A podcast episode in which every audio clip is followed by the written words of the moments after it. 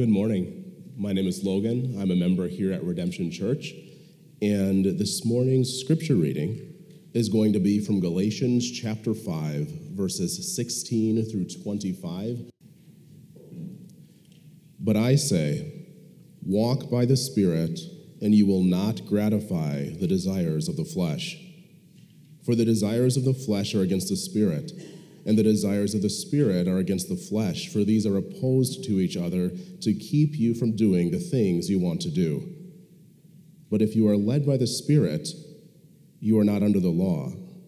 Now the works of the flesh are evident sexual immorality, impurity, sensuality, idolatry, sorcery, enmity, strife, jealousy, fits of anger, rivalries, dissensions divisions, envy, drunkenness, orgies, and things like these, I warn you, as I warned you before, that those who do such things will not inherit the kingdom of God. But the fruit of the Spirit is love, joy, peace, patience, kindness, goodness, faithfulness, gentleness, self control. Against such things there is no law and those who belong to Christ Jesus have crucified the flesh with its passions and desires. If we live by the Spirit, let us also keep in step with the Spirit. Let us not become conceited, provoking one another, envying one another. This is God's word for us today. Thank you, Logan. Would you join me in prayer this morning as we look to God's word? Father, the depths of this passage are so great, um, more so than most sermons. It's hard uh, to, to stop reflecting on this one. Uh, it's hard to contain and confine what these verses mean to our lives into just a 35 to 40 minute sermon. Uh, I, I pray also, God, for your help in the area of clarity today. Uh, when it comes to the relationship between an obedient life and our faith in Christ, there are a lot of ways to cross wires and, and tangle this up. And, and so I pray, God, that you would give us help, that you would go before us, and that by your grace we would keep in step with your Spirit.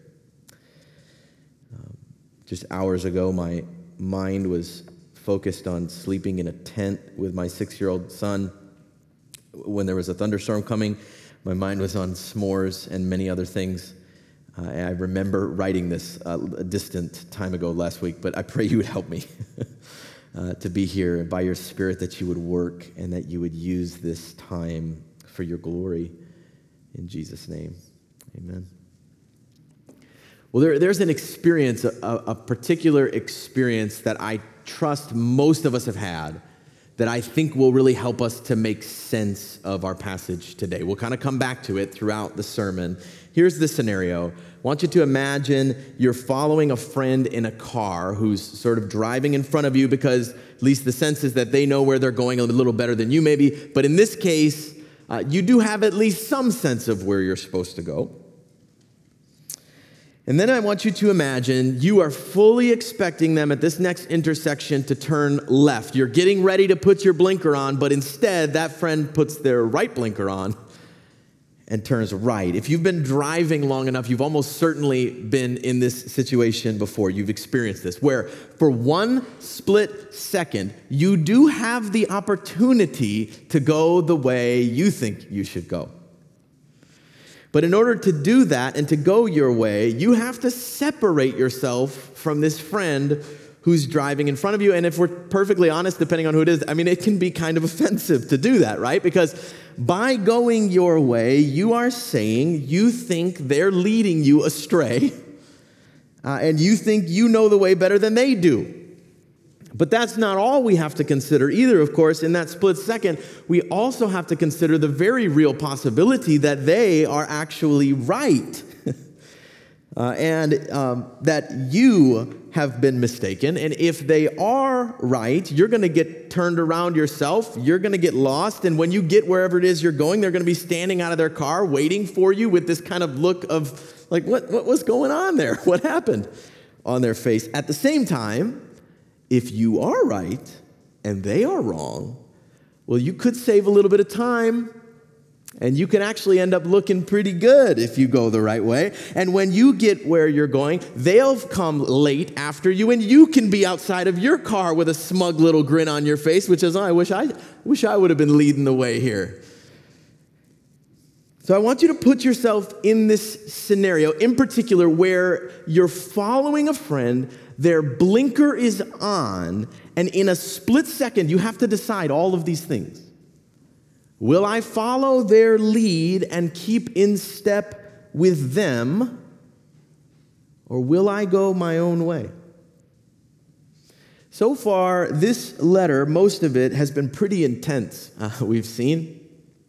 Paul has some scathing rebukes for these churches in Galatia. Most of them have to do with their confusion about, on one hand, the gospel and therefore the family of God. A group of missionaries have persuaded them that uh, the nation of Israel, the earthly nation of Israel, is God's chosen family, and therefore, as Gentiles, their faith in Christ is, is not enough, uh, that they had to be circumcised into the nation of Israel and live under the Old Testament law.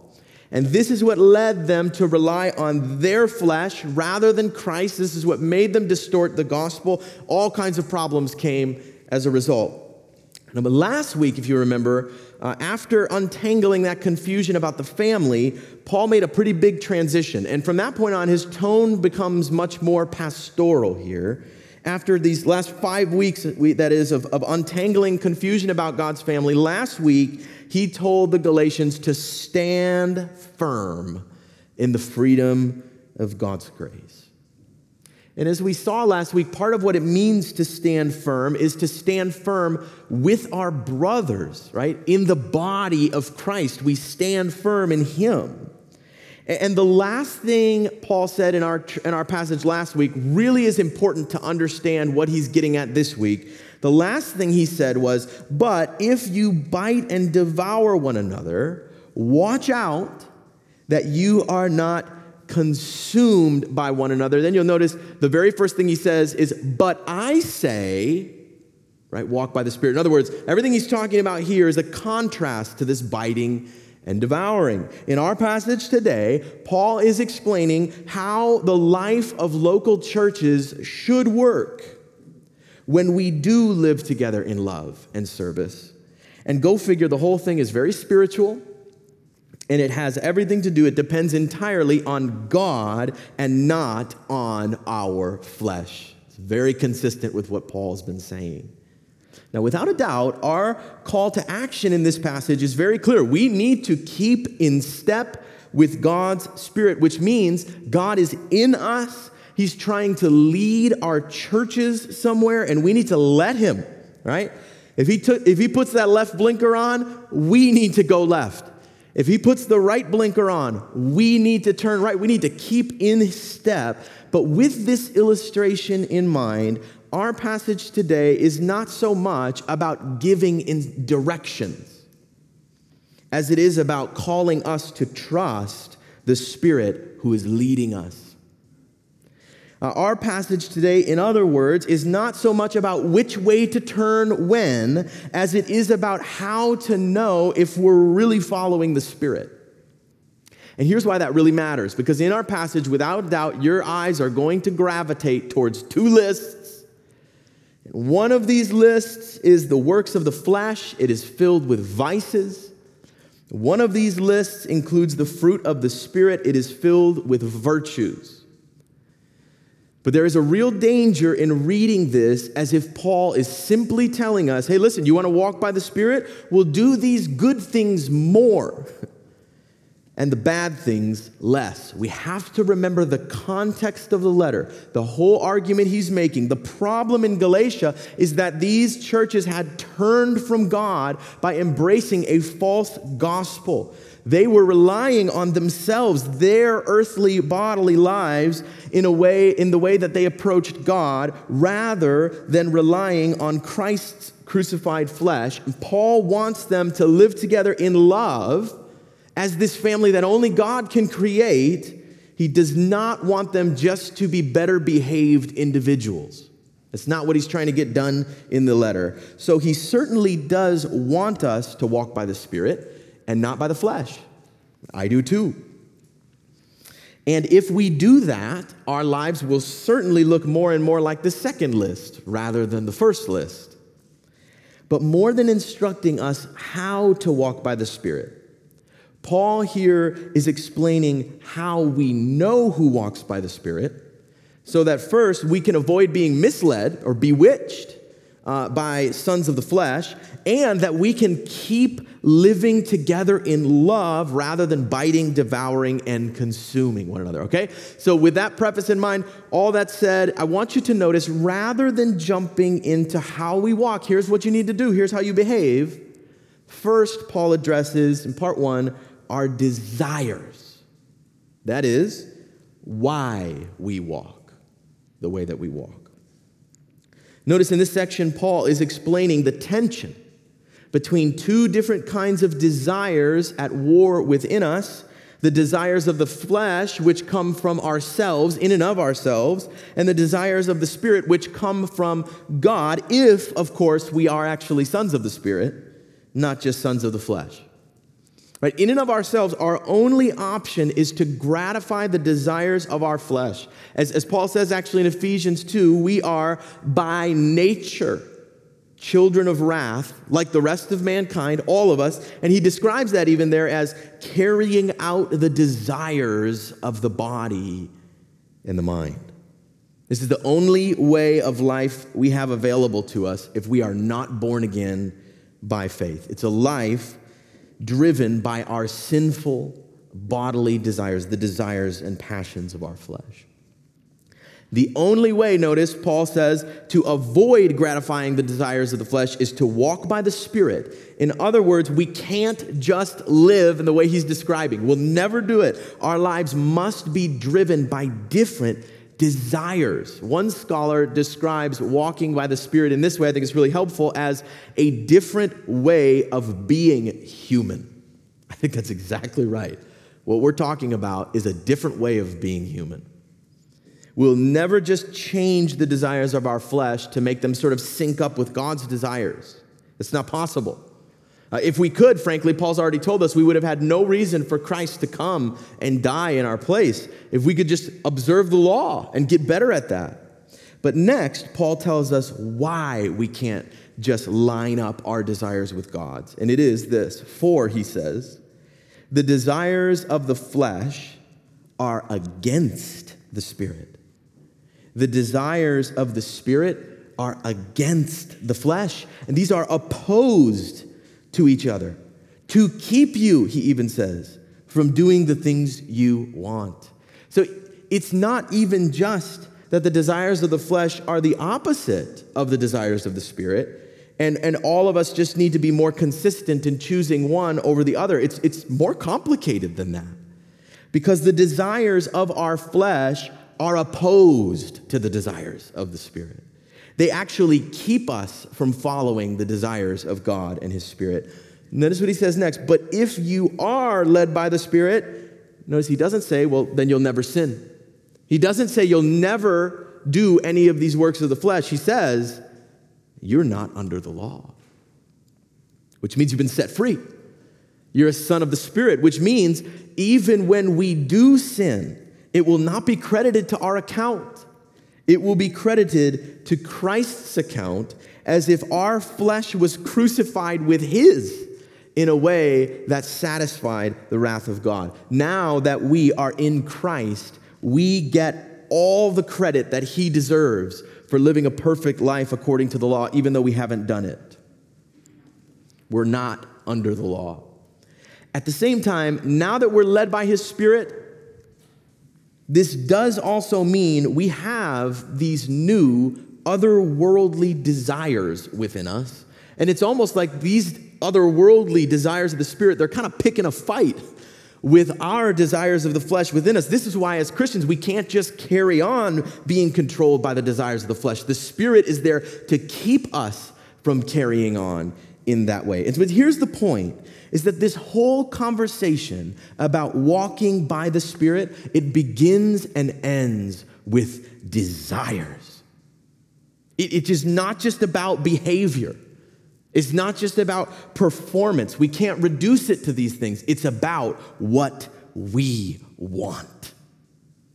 If we are not driven by the right desires, that is God's rather than ours, then we will never be able to walk in the right direction. We'll never stay the course. We'll never get where God is trying to lead his people by his Spirit. And so here's the takeaway as Christians, if we want to keep in step with God's Spirit, we need to pay very close attention to our desires. Very close attention. I want you to put yourself, if you would, back in this car following your friend. And, and I want you to imagine that it is God, in fact, in the car ahead of you leading the way. And I want you to imagine he puts his left blinker on when you're thinking right. Here's the deal the way we go here, the way we turn, how we walk, will completely depend on which desires we're being led by. Completely. If what we want more than anything else is to gratify our desires and to get what we want, well, then without question, of course, we're going to go our way because we want to go right, and our desire to go right will keep us from following and walking by the Spirit. But if what we want more than anything else is to be controlled and consumed by this great, glorious God, then in that split second, we don't have to think about it. I shouldn't say that. I wish I didn't say that. We often do have to think about it. But in that split second, we will allow his desires to override our desires. Really depends how much you trust the person you're following, doesn't it? We may think, I don't know, it seems way, way better to go right here. Um, but okay. Because the Spirit leading us is also in us. And as we make this split the second decision, He is crying out in us don't go right. Abba, Father, follow Him, which keeps us from going our own way. So, here, if we want to keep in step with God's Spirit, we should not just focus on which way to turn when, as if we could just kind of navigate our own way. We can't. We must be led by Him. And so instead, we need to focus on our desires so that when there is a conflict between the way we want to go and the way the Spirit might lead, we will know to trust and follow the Spirit. This is so important. This is so important. I would even say our entire Christian maturity hinges on this. And, and so here are three questions we should never stop asking ourselves as Christians. Three simple questions. The first one is this What do I really want here? What do I really want? What is my desire? Now, this alone can be very challenging, right? Because as, as Jeremiah, the prophet, says, the heart is deceitful above all things and desperately sick who can understand it? In other words, if there's anyone who's going to lie to you about the desires of your flesh, it's you, right? So much of our Christian life depends on how honest we are uh, uh, being with ourselves about our real desires. And, and this, is, this is not easy, right? Do I really want to defend the truth in this situation? Or do I really want to punish people who compromise the truth? Which is the real desire here? And how I act here will, will really depend on it.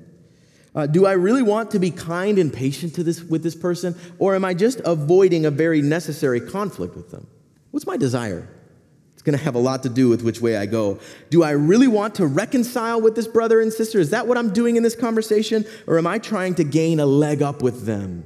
In our rivalry, right? Our desires are complicated. Walking by the Spirit will require us to become increasingly aware of our desires and increasingly skeptical of our desires. Rather than just acting on them by instinct, we learn to, to sort of take a double take here before we put that other blinker on. And with earnest, humble hearts, we have an honest conversation with ourselves about what we really want. That's the first question. What do I really want here? Next question What does God want in this situation? And this is also very challenging because of our tendency to twist, to distort, to minimize, to disregard the Word of God, uh, especially when it contradicts our desires, which it often does. This is why works of the flesh always flourish and grow wherever God's Word is silenced or ignored if we don't really think that God is knowable to begin with, or that He really has any desires for us in the way we live, or if we just pretend that every desire we have is somehow automatically coming from Him, well, then we will never actually keep in step with His Spirit. We need to let God define His desires for us according to His Word. There's also a sense in which there's a very practical benefit just to good old fashioned experience here, right? uh, over time, as we rely on the Spirit and live by faith more and more, we get better at discerning the difference between our desires and God's desires. As Paul says, we, we learn uh, to test the will of God, what is good and pleasing, right? As we renew our minds over time. Absolutely. The opposite is also true. The less and less we do this, the more ingrained we become in the patterns of the flesh and the harder it becomes. But here's the thing no matter how good we are at discerning the difference between our desires and God's desires, there is still the third question that must be asked, which is namely, whose desires will I act on? Will I act on his or mine? Now, our answer to this third question obviously depends on how effectively and faithfully we've asked and answered the first two, and yet it is still essential for us to ask this regularly because there is now a war really going on within us between the desires of our flesh and the desires of his spirit.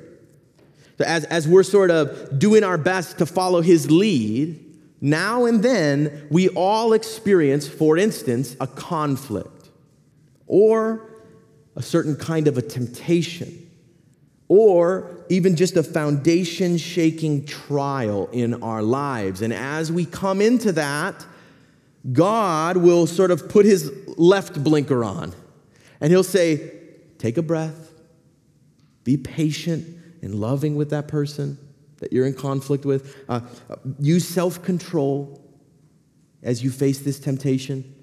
Uh, faithfully endure this trial with me. Left, go left. But you know, we were thinking right would be, would be the way to go. You know, maybe a fit of anger, a little bit of strife. That was kind of what we were thinking. And the point is this that tension is part of the Christian life. In fact, it only really becomes a tension when we enter the Christian life by faith. Before that, we just basically do what we, we just turn what we, we feel best. But here's the thing as Christians, we will veer off course in this discussion if we fail to see the entire equation begins and ends with desires. Always, it's tempting to focus on our external circumstances. Well, what has changed in my life? Who wronged me? Do they have a habit of wronging me in this way? We focus on everything that's happening out there in the world, outside of our hearts, when what really matters is this what do I really want here? What does God really want here? And whose desires will I act on, his or mine? So, what I want us to see that when Paul calls us to walk by the Spirit, this is exactly what he means. This is the life he's calling us to. He is saying, let's allow God's desires to determine our behavior. This is what it means to walk in the Spirit. This is the call for us today. Now, again, if we're not truly trusting in Christ and relying on Him, this option will not even be available to us because the Spirit is not in us trying to keep us from our desires. We're not led by Him. And for that reason, we will just keep turning the way we want to go and keep gratifying our flesh. Now, we may make the right turns now and then. We may even live a good life by comparison to others, but remember, if we walk on our own, apart from faith in, the, in Christ, apart from the help of His Spirit, we are obligated to keep the whole law, Paul told us, even just last week. Meanwhile, if we are truly heavenly sons who are filled with God's Spirit by faith, we've been set free from the law. We've been set free, and we can actually live in this way. We can do it. We will crucify our desires, and we can be controlled by the desires of God's Spirit. Now, here's the problem in context of the letter what Paul's writing. This is the whole problem. Desires are invisible. Anyone can say they're filled with God's Spirit. Anyone can claim they're acting on his desires. And this is very confused. This is why we need to discern.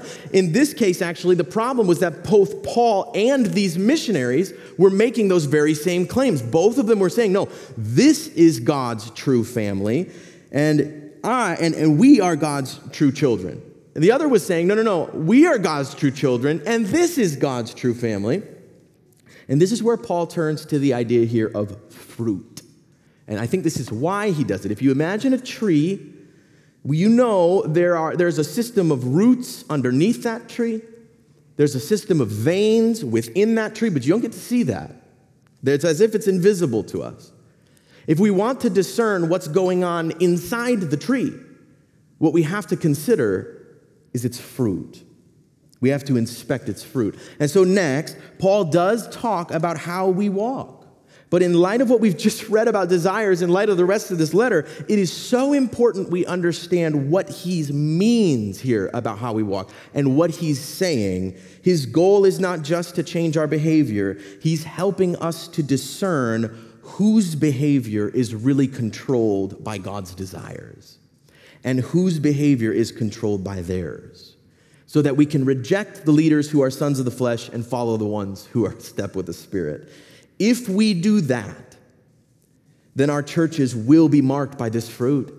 We will love one another. We will serve one another. Next week, you'll see, or next passage, you'll see, we'll bear one another's burdens. But if we don't do this, our churches will be marked by the works of the flesh we will bite one another. We will devour one another. We will consume one another.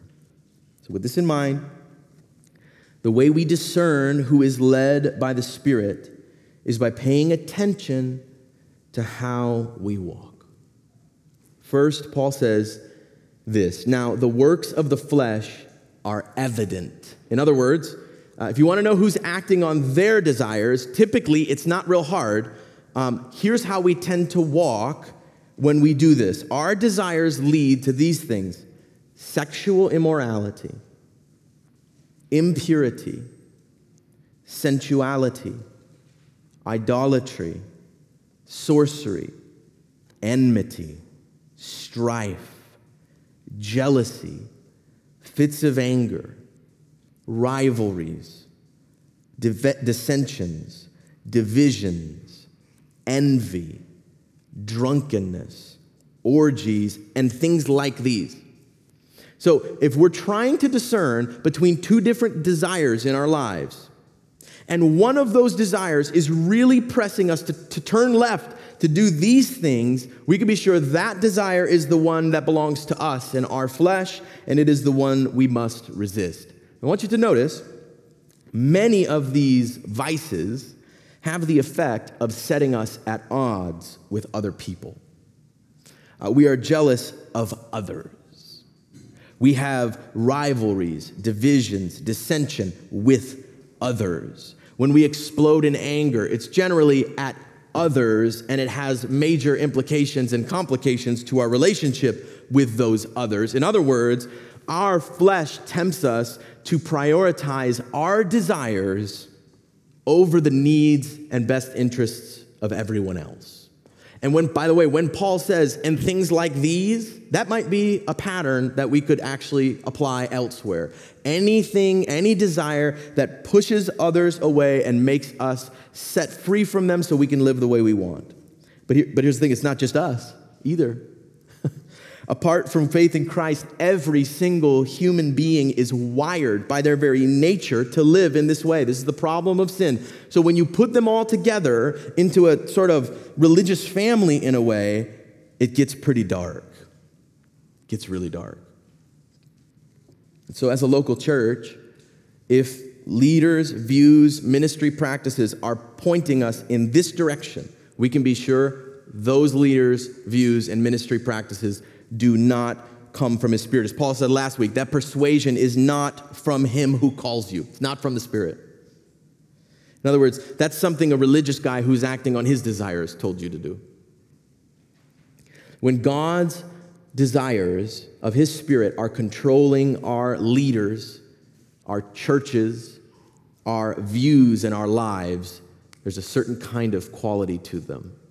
There's a fruit that grows on the tree, and it looks like this love, joy, peace, patience, kindness, goodness, faithfulness, gentleness, and self control. Notice many of these virtues have the effect of actually knitting us together with other people. In many cases, you can only see this kind of fruit in a person's life if they live in close proximity to other people. For instance, how loving are we really if we never love anyone in particular? How patient are we really if we're never patient with anyone in particular?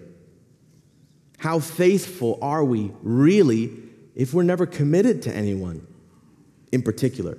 In other words, the, those who are acting on God's desires will sort of reverse engineer this and they will consider others more important than themselves. That's what the Spirit does in us, helps us and empowers us to do that, kind of like Christ. Now, in both cases, with both of these desires and lists, I should say, notice Paul adds a comment about those who are marked by them. And concerning those who are marked by the works of the flesh, he says, I warn you, as I warned you before, those who do such things will not inherit the kingdom of God. Now, when Paul says those who do such things, he is clearly not talking about like a sort of a one and done kind of a scenario. You do anything on this list, and that's it, you're out. Even Christians are tempted to let their desires drive them to these behaviors. We absolutely are. What he means is those who do them so regularly, so unapologetically, as if they're a way of life. They do them, and not only that, but they are characterized by them. In that case, we can be sure they are not true heavenly sons of the Spirit. Therefore, if we follow them, we will be turning from God rather than keeping in step with his spirit. But notice, uh, when it comes to those who are marked by the fruit of the Spirit, Paul does not talk about where this kind of walking will lead you. Instead, he says, again, there's no law against these things, which, which, which means, I think, that this is just a good life.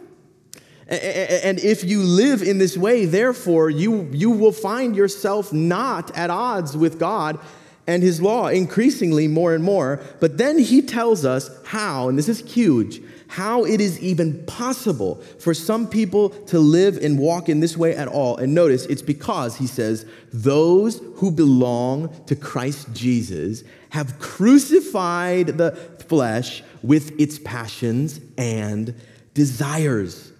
In other words, the reason we can walk in this way is because, first, we belong to Christ by faith, is his whole argument in this letter, and because we're no longer living by our desires, we've crucified them. Here again, this whole equation comes back to desires. Which desires drive us? And so here's the takeaway for us today.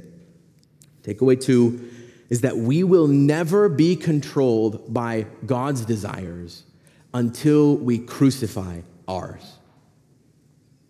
We never will. This is so important. If we are not actively trying to live the opposite of the way we want to live, we could be almost certain we are not keeping in step with God's Spirit. Now, as I said, over time, it does get easier to walk by the Spirit. It does begin to feel more natural, but even that is a spiritual thing. even that is something we have God to thank for and not ourselves. It is the result of His Spirit keeping us from ourselves. And there is always, no matter what, no matter how mature a Christian is, if you ask them, they will tell you there is always this nagging, lingering sense that, yeah, you know what, if I was to live the way I wanted to, it would not go well. It would not look like this. Now, with that in mind, you can see how destructive sort of the, the spirit of our age is. We talk about this a lot individualism or, or sort of an expressive individualism where the best possible thing is, is to do in the outer life what you feel in the inner life, right? We're constantly encouraged to follow our hearts, to be true to our desires, right? If you don't feel, if you feel like someone has is a threat to you in some way, just write them off. Uh, if you feel like this thing you want to do is good for you, if you feel it is, then don't worry what anyone else says. It is good for you and just do it. Uh, even in the extreme, if you feel that you are a woman, even though you are created with male biology, don't let anyone tell you you are a man. I, mean, I say that to illustrate we are so committed to our inner feelings in the world today. We have now even begun to let them define reality for us. And this, more than anything else, is what many people mean when they think of being authentic. It's just embracing whatever desires are in them. According to Paul, the huge problem with this is that our desires are authentically wicked. We don't just need to embrace them. The whole problem is that this is what we do. We need to crucify them. And this is not just a problem out there in the secular world. This is a problem for us. This is a problem in the church. If we commit to letting God's word be our final authority, and if we commit to following Jesus in love by faith as members of his body until those things conflict with our desires, we will never keep in step with his spirit. We never will. The desires of our flesh will keep us from doing it if we want a healthy church, if we want a vibrant spiritual life, if we even, frankly, church, want to be Christians, we need to be willing participants in the crucifixion of our flesh and its desires. So, which of the desires in your heart have you been less than honest with yourself about? Uh, in what ways have you been passing off your desires as if they're actually God's? And the question for us today is are we willing to call these desires what they really are? And are we willing to stop being controlled by them? Because until we do, we will never be marked by love, joy, peace, patience, kindness, and the rest. Next and final takeaway, takeaway number three if we truly belong to Christ, we will keep in step with God's Spirit. We will. Again, there will be moments of failure and defeat. Uh, we will have to repent, yes, and even change course from time to time. But in the end, if we are truly in Christ, more importantly, if He is truly in us by the power of the Spirit, then the trajectory of our lives will lead to the kingdom of God, and we will inherit it. In fact, more than anything else, this is how we know if professing Christians today really are Christians in a true and spiritual way. Now, on one hand, uh, this should give us an appropriate sense of, of sobriety. It really should. Uh, because the way we live is either an indication that we are God's faith filled sons of the Spirit or that we are not. So let's not let our theology of faith and grace undermine the warning Paul has given us here. Those who are controlled by their flesh will not inherit God's kingdom. It is appropriate for us that we feel the weight of this. I'll say it as clearly as I can. If this fruit is nowhere to be found in your life, you do not belong to Christ. It's a weighty thing. And we should be able to really hear that today. Church, we must pay attention to our desires. We must commit to crucifying them. Uh, we must devote the rest of our lives to cultivating this kind of fruit in all areas of our lives, individually and together. On the other hand, this takeaway should also give us a profound sense of confidence. As in, phew, okay, the ending is, is written for me here. Uh, as weak as I may be, because I belong to Christ by faith, I, I will keep in step with his spirit. I will keep following him to the kingdom. As strong as the desires of my flesh may be, they are no match to the spirit of the living God. So, Christian, whatever sin tendencies you are crippled by, you have to hear this. You do have the spiritual resources you need to kill them, to crucify them to be set free from them, and to live the way that God intends. We do not have to obey our desire to look at our phones again and again and again because there's so many desires in that phone that we want. We do not have to obey our desire to show everyone in our lives how valuable we are.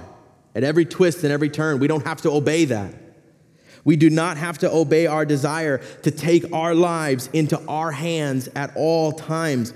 And here's why is because when we heard that gospel and we believed in God's Son, His Spirit took up residence in our heart. And when we have no strength, when we have no self control, He does.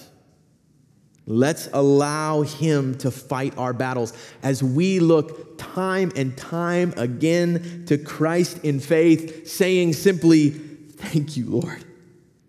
Thank you for your Son. Without Him, I would be hopelessly lost. As Christians, more than anything else, that is our number one job. And, and here's the thing that is what actually produces spiritual fruit in our lives. It is confessing our sins. It is crying out to Christ in faith with humble, needy hearts. That spiritual habit right there will cultivate lush gardens of spiritual fruit in our lives. Now, chances are at least some of you are wondering, and I want to address the question what about all the loving, kind, and patient unbelievers in my life? Uh, does this mean somehow they belong to Christ even though they don't have faith in Him? Just a few thoughts on this to help us think through this. First, even the most hostile rejecter of Christ is made in God's image. And so, therefore, in a sense, they certainly have the capacity for His qualities to shine through in their lives. And, and absolutely every person does to some extent and to some measure. It's not as though everyone who's marked by the works of the flesh walks around like an evil zombie foaming at the mouth, right? This is hard to discern. That's part of the point here. Uh, it's also just possible for people to appear far more spiritually healthy than they actually are. That shouldn't surprise us. Uh, we also need to keep all of both lists in view here. When we think in this way, we often get very selective about the list as if much of the fruit that's described in the second list does not negate or undermine the first. There might be someone who's marked by many good things, and meanwhile, they define their entire existence by one of these, the works of the flesh. They might define themselves by a certain kind of idolatry or rivalries. They might define themselves even by a particular kind of sexual immorality. In fact, we have to remember none of this, again, is just about individuals proving how moral and, and, and pious they are. Uh, that's not the point of the letter at all. In fact, it's all about a family that God's creating. And so I would even say, encourage those uh, people marked by the fruit of the Spirit to join the body of Christ to walk with real committed people in relationships where they'll be held accountable actually for what they believe and how they live. And then we'll see if the desires of their flesh will keep them from obeying uh, the desires of God and being marked by the fruit of the Spirit. And most importantly, to sum up this whole conversation, I would say this we have to understand spiritually that if faith in Christ is not the reason for their virtue, then the Spirit of God is not the source of their virtue. John Calvin puts it this way, referring to unbelievers marked by a degree of certain fruit. He says, As for these virtues that deceive us with their vain show, they shall have their praise in the political assembly and in common renown among men. But before the heavenly judgment seat, they shall be of no value to acquire righteousness. See the difference? If you know a loving, kind, patient unbeliever, ask them why they tend to live in that way. And what they will not tell you is that in and of themselves, they deserve to be judged by a holy God. Uh, what they will not tell you is that unless he sent his son to die in their place, they would be without any hope of this kind of righteousness. Uh, what they will not tell you is that he deserves all the credit for the good in their lives, right? So even if they manage to do it well by all appearances, those who rely on their flesh and reject the gospel of the resurrected Christ are not and can never keep in step with God's Spirit. They won't get to the kingdom, they won't inherit it. It is only those who belong to Christ by faith who can truly live this otherworldly life. If we really do belong to Him, then we truly will. But maybe to close here, as, as you've heard all of this, you are struck by how poorly it's going in your life. Maybe you're thinking, what if I'm just not marked by the fruit of the Spirit? What if hearing this, I'm convinced I only ever act on the desires of my flesh? What should I do then? Well, the answer is don't just try to live this way, don't just try to be better. You won't be able to do it. In fact, determine the way you want to live, and then rather than living that way, consider the exact opposite. For example, try humbling yourself before this God and acknowledging that your desires are opposed to His. Try confessing this to others and looking to Christ for forgiveness. Give up any hope that you could justify yourself and instead place all of that hope on Christ and Christ alone, and then ask this God to reveal to you how He would have you live. Open your life to the members of a local church who believe this with you. Ask them regularly, what, what do you think it would look like for me to keep in step with God's Spirit in this case uh, or, or in that case? And then, as hard as it may be to actually live in this way, see if you can do it. See if you can do it, when we try to be human in this faith filled, spirit driven way, uh, we may be shocked the kind of fruit that grows in our life. Let's pray together. Father, we confess how broken our desires are. Our heart is wicked. Who could understand it? Father, we confess that apart from Christ, we have no hope of fulfilling the whole law. We stand condemned before you. And Father, we ask your help, God. Would you, by your Spirit, empower us to live by your desires? Help us to crucify ours.